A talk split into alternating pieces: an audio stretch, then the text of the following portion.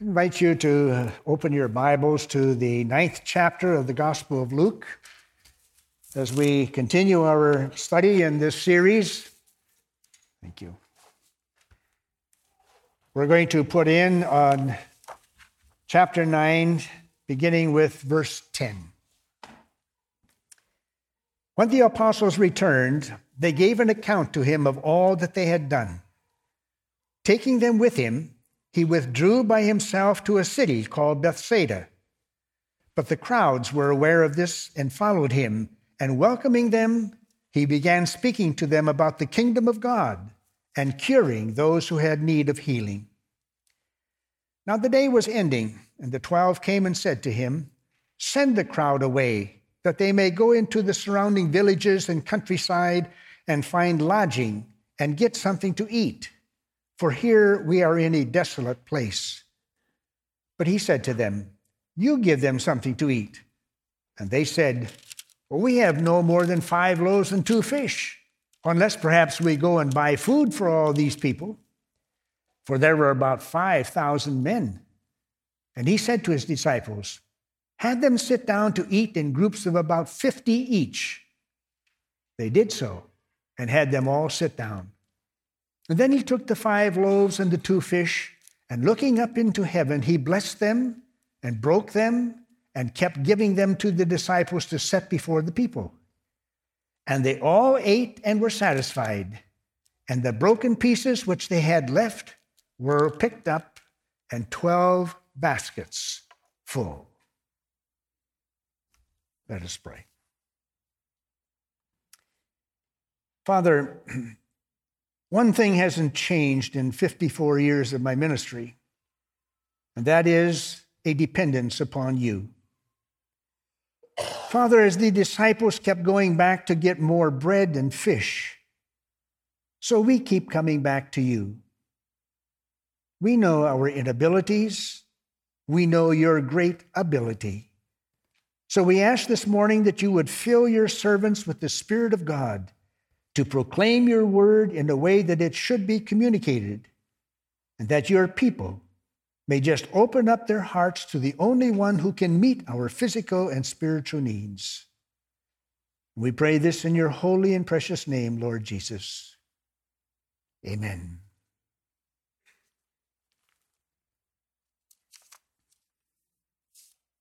Do you ever feel overwhelmed with all the needs to be done in serving the Lord. You know, we are a needy people serving Christ in a needy world. Just listen to the television, read the newspaper, look at the internet, and you will find so many individuals and groups of people who are greatly in need you think of the 13th homicide that occurred yesterday in St. Paul. You think of the decision that the jury came with uh, the officer Yanez situation. You think of the weather disasters around this nation, the extreme heat in the West Coast, the floods in the southern and eastern seaboard.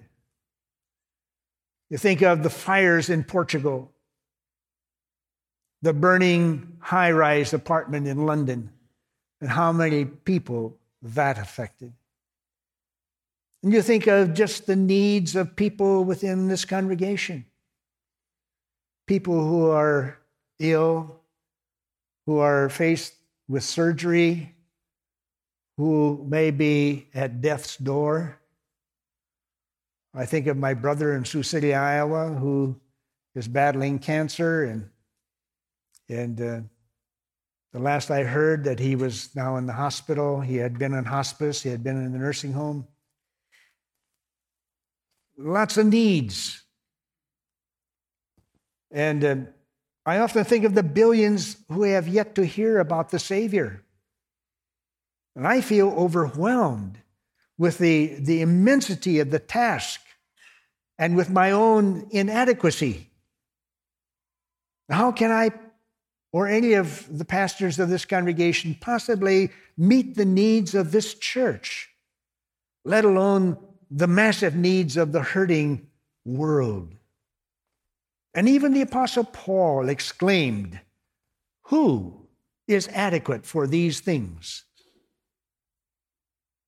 For no passage in Scripture has had more profound impact in my service than the gospel accounts of the feeding of the 5,000.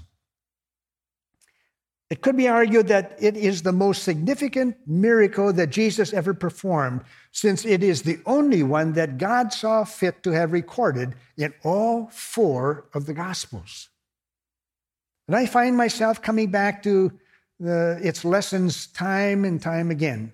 And each time that I come, I come away refreshed as I recall how the Lord wants to give me his sufficiency for my insufficiency in order to meet the needs of a hurting world.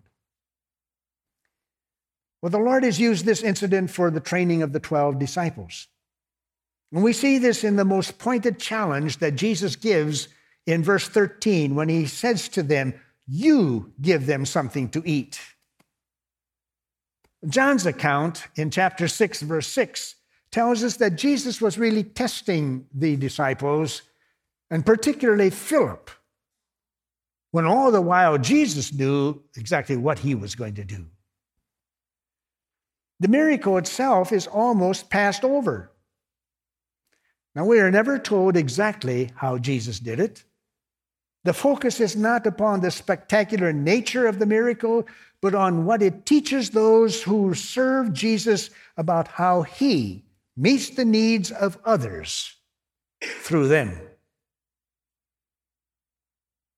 Christ will give us his adequacy to meet the needs of people if we in turn yield our inadequacy to him. Now, there are three things that stand out in this story for me the needy multitudes, the inadequate disciples, and the adequate Savior. So let's begin with number one. People are needy. The apostles returned from their first preaching tour and gave an account to Jesus of all the things that they had done. We read that in verse 10. Jesus withdrew with them to the vicinity of Bethsaida on the northeast side of the Sea of Galilee. Mark's account in chapter 6, verse 31 tells us that the purpose of that getaway was for rest. The disciples had been working so hard, they were spent. And he also explains that there were so many people coming and going that Jesus and the disciples didn't even have time to eat. So they get in the boat and they start off across the lake, which is a distance of about four to five miles. But the trip across the lake was the only vacation that the disciples got. Since the people saw them leaving, they quickly ran around the end of the lake and gathered up all the people that they could, and they got there before the disciples got there in the boat. And when the disciples saw that the crowd of the needy people standing on the shore, they must have thought to themselves, Oh Lord, can't we just turn this boat around? The fact that this many people would go to this effort to be with Jesus shows us how needy they were. If you had taken a survey of the crowd that day, many of them would have said that their greatest need was for physical healing. There were blind, deaf, lame, diseased, dying people there. But by the end of the day, some other people would have said that their greatest need was for food. I probably would have been among that group. But there was nothing to eat in that desolate place. Jesus could heal their bodies and he could fill their stomachs.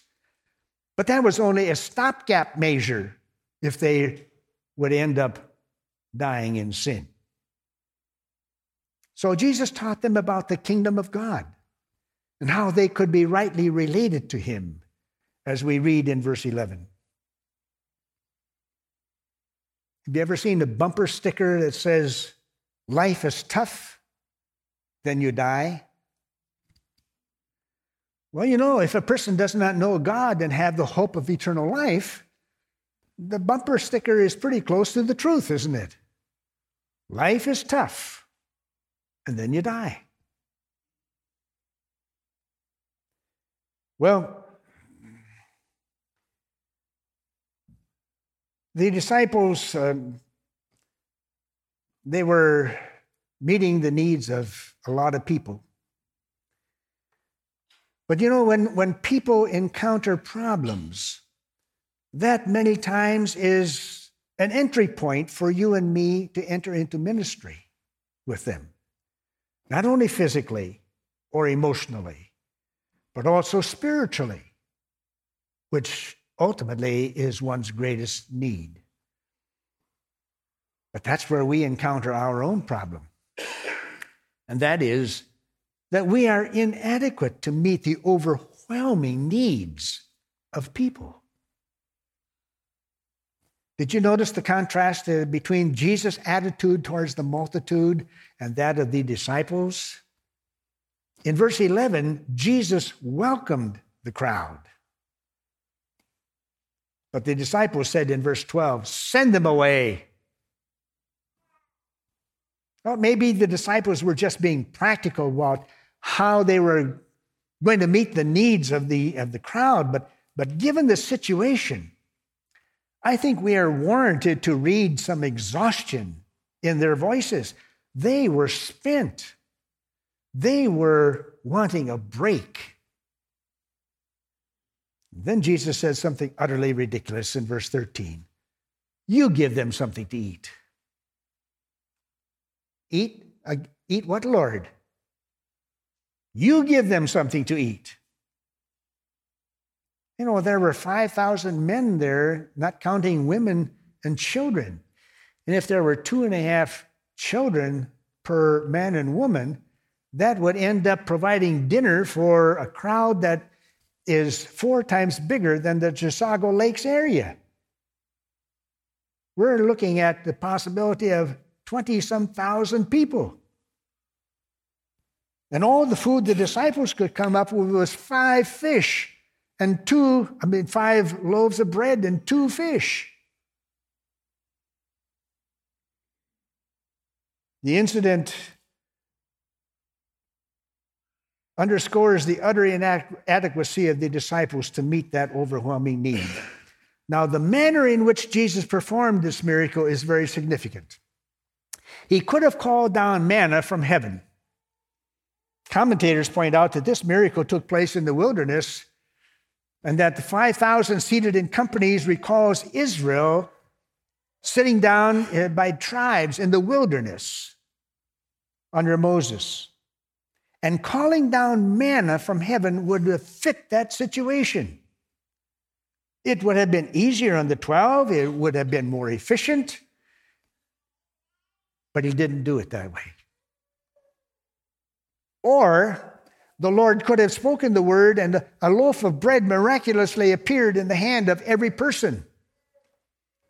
Everyone would have been more awed at Jesus' power than they were with the quiet way that this miracle actually happened. It would have been more efficient, it would have been more impressive than having the disciples distribute the bread and fish to this large crowd, which obviously must have taken a good bit of time. Or Jesus could have called angels who had, could have taken the bread from his hand and flown directly to every group and given them the food. Now that would have amazed people, wouldn't it?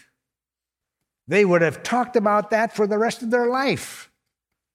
It would have been absolutely stupendous. But how did Jesus do it? He used the disciples to distribute the bread and the fish to the people.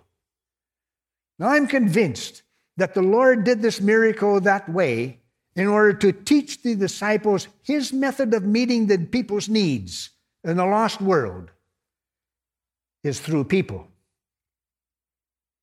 Christ meets the need of people through people. But note carefully the kind of people that Jesus uses. He uses inadequate people. For example, Jesus uses tired, emotionally drained people. You know, the disciples had just returned from their first preaching tour, and Jesus knew that they were tired and they needed rest, but their only rest was the short trip across the lake.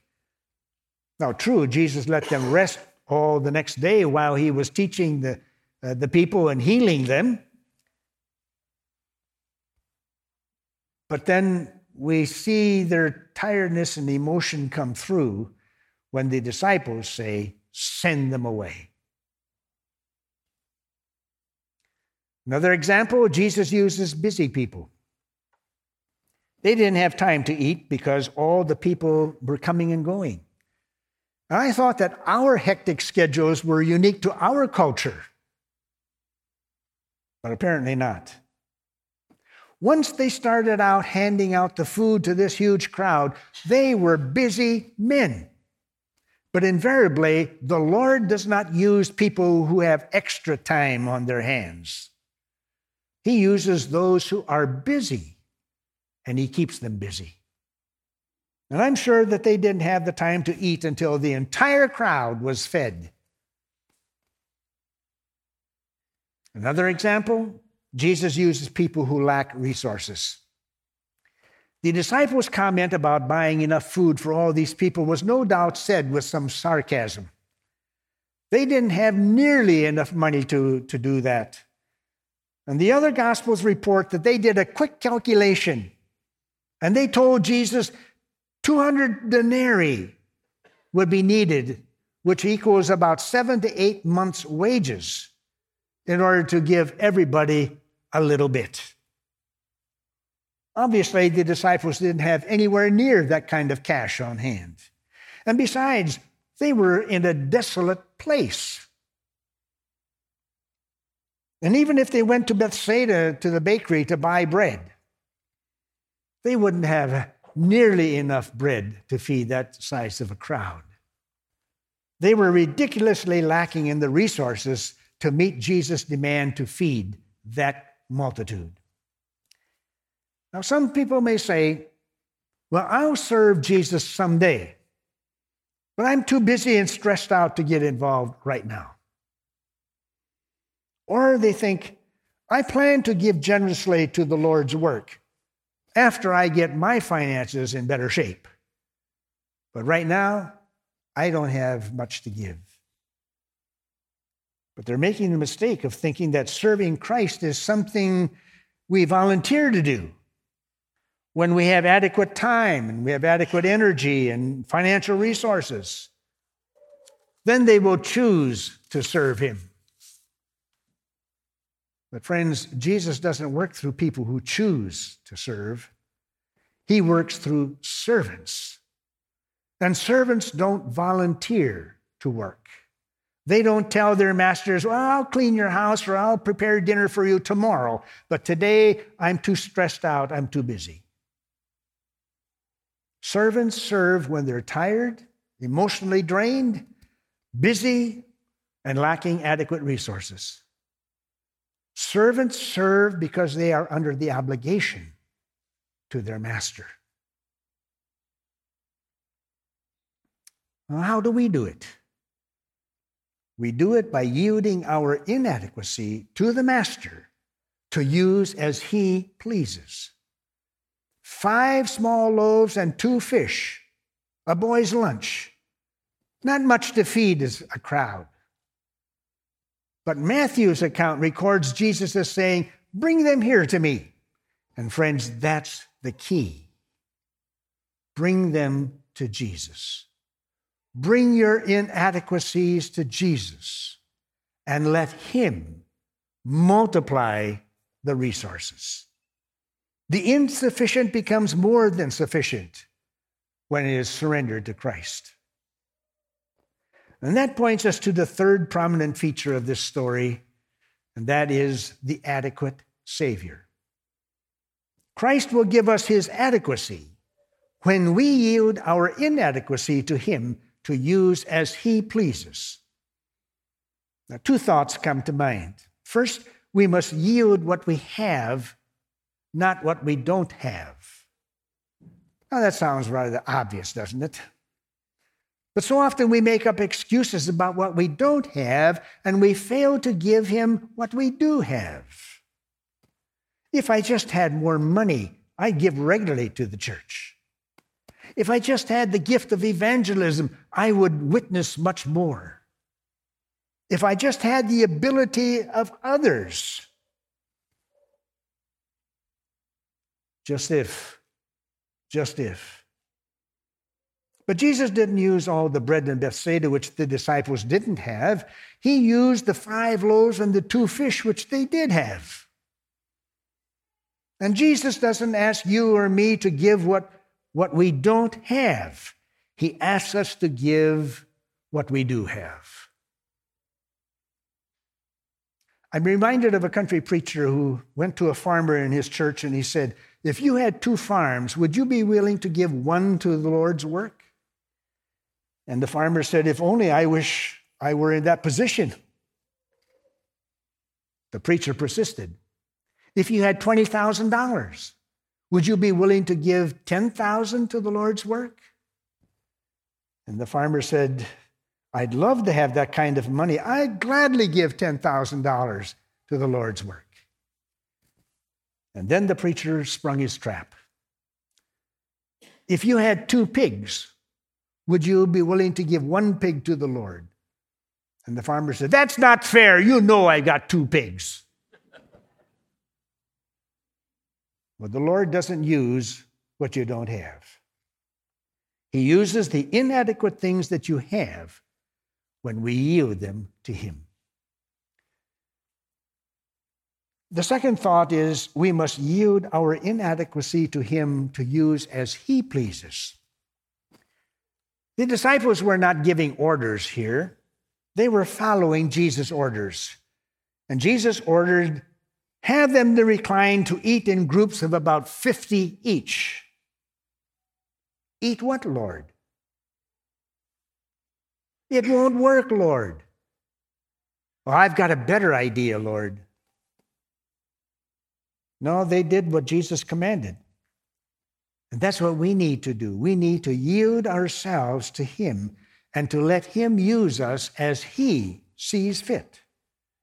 And what Jesus did with this boy's lunch is what he will do with us when we give him our inadequate abilities to use for his purpose. And what did Jesus do with that five loaves and two fish? First of all, he blessed. Without his blessings, you and I are wasting our time. Psalm 127, verse 1 says, Unless the Lord builds the house, they labor in vain who build it. Do you cover, covet the Lord's blessings in your life and labors for Him? A message by Watchman Nee entitled Expecting the Lord's Blessing has had a profound influence upon me. Watchman Nee argues that everything that God's work depends upon His blessings, and if it is there, even an insufficient amount is sufficient. But if it is lacking, the greatest resources and efforts in the world will not be enough. And by God's blessing, Watchman Nee means a working of God that is far in excess of our human calculations. If you scrape together 200 denarii and you buy enough bread to give everybody a little bit, that is not God's blessing. But if there is no human way to explain the results in proportion to the gifts or working of those involved, that is God's blessing. It's not that we're sloppy about our work or expect God to cover our laziness and incompetence. We ought to work hard and we ought to be skilled in what we do. But to have God's blessing is not to expect results in proportion to my talents or my labors, but in proportion to God's abundance. So often we're just like the disciples. I see the need and I start calculating with what it will take, what I don't have. You know, I've heard pastors say, oh, if I only had Bill Gates in my congregation as a tither. But Nee points out if we have to accumulate sufficient wages to buy bread for the needy multitudes, years and years will pass before those needs will be met. We must expect God to work beyond what we as human beings can conceive. Without the Lord's blessings, five loaves and two small fish were woefully inadequate. But with his blessing, it was more than enough. So may we covet God's blessing and examine ourselves to make sure that nothing in our lives will hinder it. Secondly, Jesus not only blessed the loaves and the fish, but he broke them. Blessing and brokenness, they go together. You won't find God's blessing apart from God's breaking. You can see it in the lives of every person that God ever used. For example, Abraham and Sarah had to be past their ability to produce a child before God gave them Isaac. And Jacob had to be crippled in his hip before he prevailed with God. Moses had to fail in his own strength and spend 40 years tending sheep in the wilderness before God used him to deliver Israel from Egypt. Vance Havner observed God uses broken things. If any of you are from a farming background, as I am, you know that it takes broken ground to produce a crop. It takes um, uh, broken clouds to give rain. It takes broken grain to give bread, and it takes broken bread to give strength. It is the broken alabaster box that gives forth the perfume.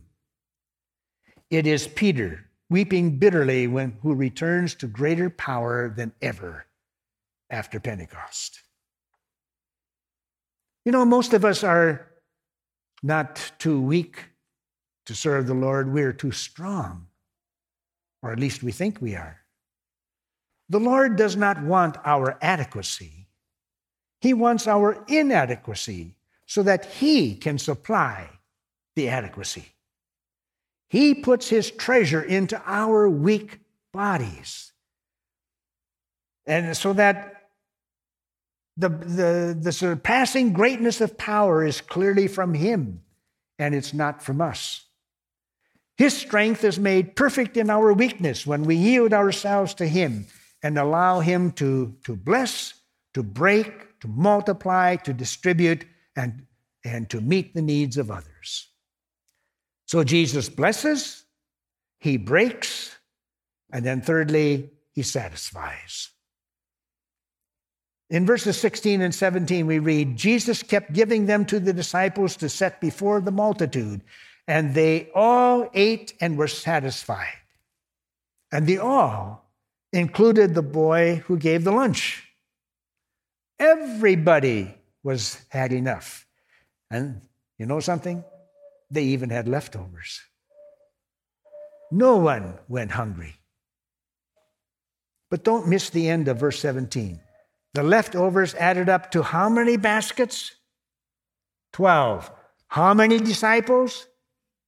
Twelve. How many baskets full? Twelve. A basket full for each disciple. But the disciples had to serve the hungry multitude first, and only after that were they themselves satisfied. Sometimes we think, well, if I give my time and energy and money to serve the Lord, what is there in it for me? As Jesus goes on to explain in verse 24 of this same chapter, whoever wishes to save his life shall lose it, but whoever loses his life for my sake will save it. Lose yourself in service for Jesus, and he will make sure that you get a basketful after you're done. Now, the bread in this miracle is symbolic of Christ.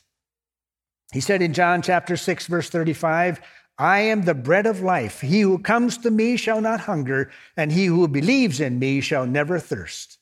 So, Lord, what the Lord is teaching us here is to surrender ourselves to Him so that He can use us as He pleases, meeting the needs of others. And you know, in the process, you in turn will also be satisfied. We hear a lot about burnout in our day. We need a lot of adequate rest and time off. But we can test our labors for the Lord by this. If we're burned out, there's a good chance that we've been trying to meet the human needs with our inadequate abilities and resources. But if we come away tired, yes, but with the satisfaction of the fullness of Christ in our soul, then the Lord's blessing is upon us. L. Moody was a, a man greatly used of God. Thousands of people, both in America as well as in England, met the Savior through his ministry. But humanly speaking, Moody was a very inadequate man. He was one of nine children. His father died at the age of uh, when Moody was four. He had a very little formal education. All of his life, his grammar was absolutely atrocious. What little religious education he had, he received as a child in a Unitarian church. At the age of 17, he left home to work in a Boston shoe store. And there, a Sunday school teacher met him and presented the gospel of Christ. And in the back of that store, Moody gave his life to the Lord. Now, he applied for church membership, but they refused because he was so woefully inadequate in his knowledge of the scripture. So he moved to Chicago. And after work, he would begin to go out into the slums and he would gather all the children he could to come to Sunday school. And uh, a businessman who knew Moody before he became famous told of the time that he first saw him. And Moody had gotten permission to hold a meeting in a, a rundown shanty that was abandoned by a saloon keeper. And the businessman came in a little late, and he saw this heavy set man, Moody, holding a little black boy in his arms. And by the light of a few candles, he was trying to read the story of the prodigal son. And he couldn't make out many of the words, and so he had to skip over them. And this businessman thought, if the Lord can use such an instrument as this in his honor and glory, that certainly is going to astonish me. Well, after the meeting was over, Moody told the man, You know, I have only one talent. I have no education, but I have a love for the Lord Jesus Christ. And I want to do something for him. Pray for me. And Henry Varley, a good friend of Moody's in the early days of his work, once said to Moody, It remains to be seen what God will do with a man who gives himself up wholly to him. And Moody thought about that. And he said, By God's grace, I will be that man. And he was. A friend, God may not call you to preach to thousands like Moody, but if you have tasted the mercy of God, He does call you to serve Him in some way. He wants to use you to give the bread of life to those who are hungry, and there is the greatest need of our world. The requirement is that you see how inadequate you are to do anything for Him and then yield your inadequacy to God to use as He sees fit so that He can pour into you His adequacy. And He will use you to meet the needs of a hurting world. And in the end, He will give you a basket full of leftovers that will blow your socks off. Amen? Let's pray. Lord, too often we block you by our refusal to just trust you and to go ahead as you are seeming to direct. How much ministry and blessing do we miss out on? Too much, I fear, Lord. Please forgive us. Help us to count it a joy to be a participant in the great thing that you are doing rather than being a mere bystander. And Lord, here are our small resources. We offer them to you unconditionally. Do with us as you will, where you will, when you will, with whom you will. And we pray this in your holy name. And all of God's people said, Amen.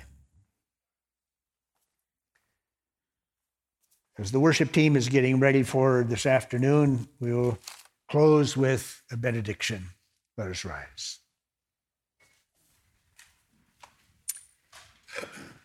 Hear this word. And my God will supply all your needs according to his riches in glory in Christ Jesus. Now to our God and Father be the glory forever and ever. Amen.